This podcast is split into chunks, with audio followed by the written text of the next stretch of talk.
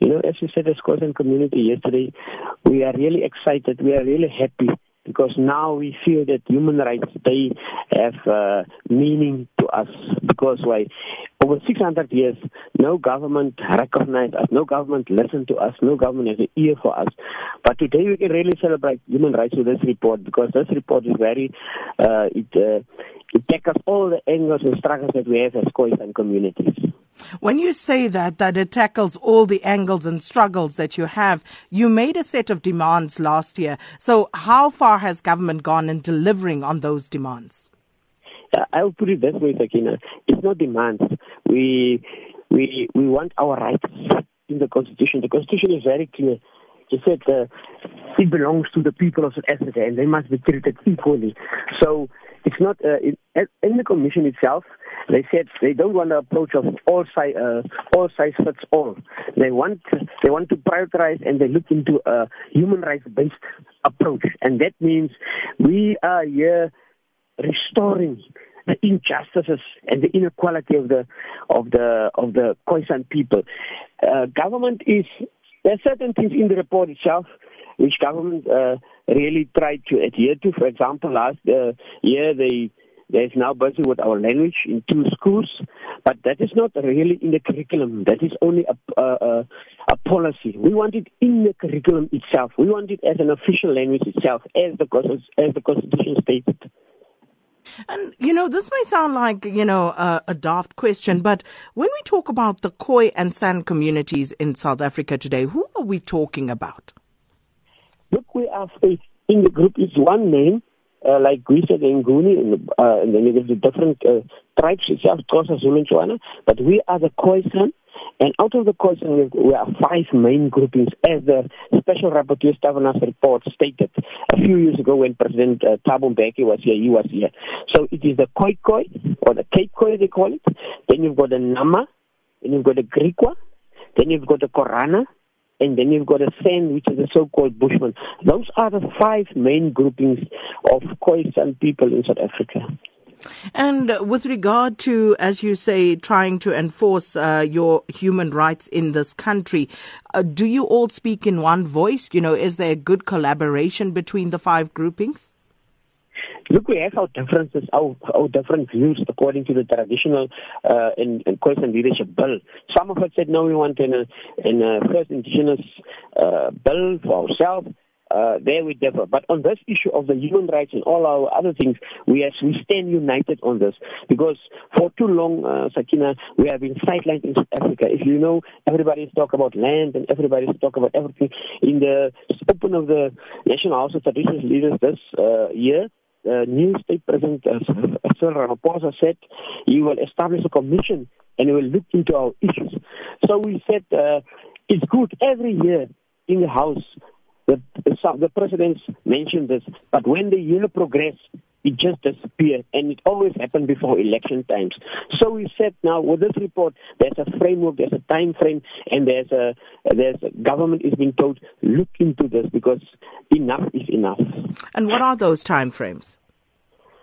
Mainly all the time frames are within a, are within 12 months, except the one of COGTA. The one of COGTA must, must be within three three months. They must conduct public hearings and so on regarding our issues. Because you remember, at national level, we we we, we have a good relationship with COGTA, but on local level, the municipalities, not only uh, uh, in the Khoisan issues, but in all traditional issues, even with the uh, current traditional leaders, there's no sympathy, there's no, there's lack of knowledge. Those people don't understand culture. They don't understand the leadership. So, so our problem is with local officials locally, in local municipality. They, they, they, they really, they're not sincere and they don't understand culture. And uh, just uh, a final question with regard to uh, the raging debate on uh, land, the land question and land expropriation without compensation. What is the position of the Khoisan communities on this? we are very clear, Sakina. South Africa belongs to all who lived and worked in it. Uh, we don't want the whole South Africa as Khoisan people.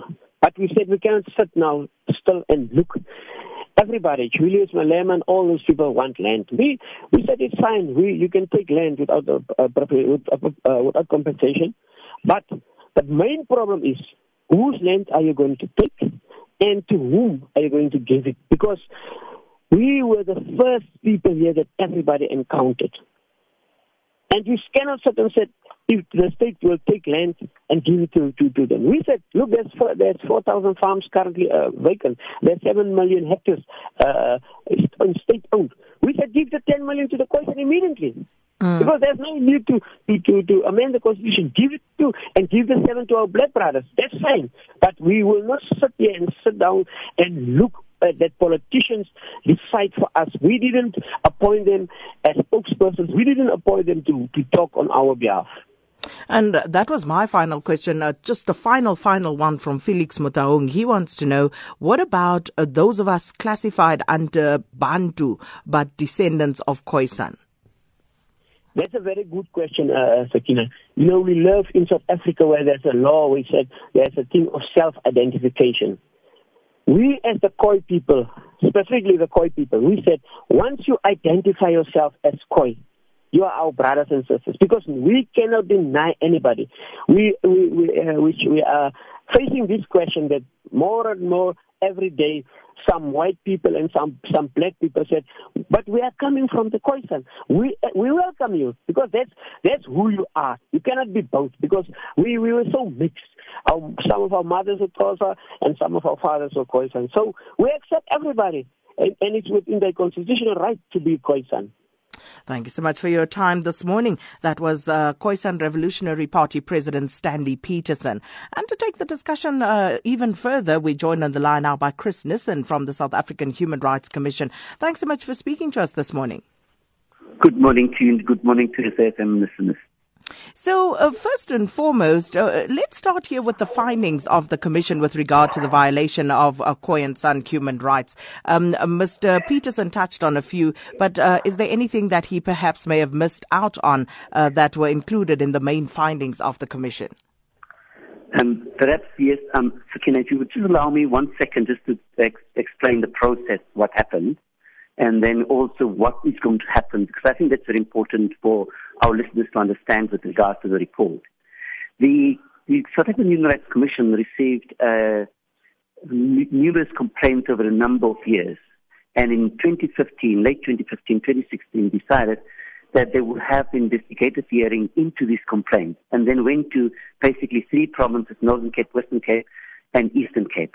And after having listened and interrogated the questions that people, the complaints that people made, and the submissions that people made, there was an assessment of it and research on it. And then after the assessment, then looked at the various problems, categorized them, and said these are the issues raised by the Khoisan community uh, as they describe themselves in various provinces, and then said how do we then address it. And what we then did, our findings were in these areas, are areas of concern, and that needs to be addressed by various government departments.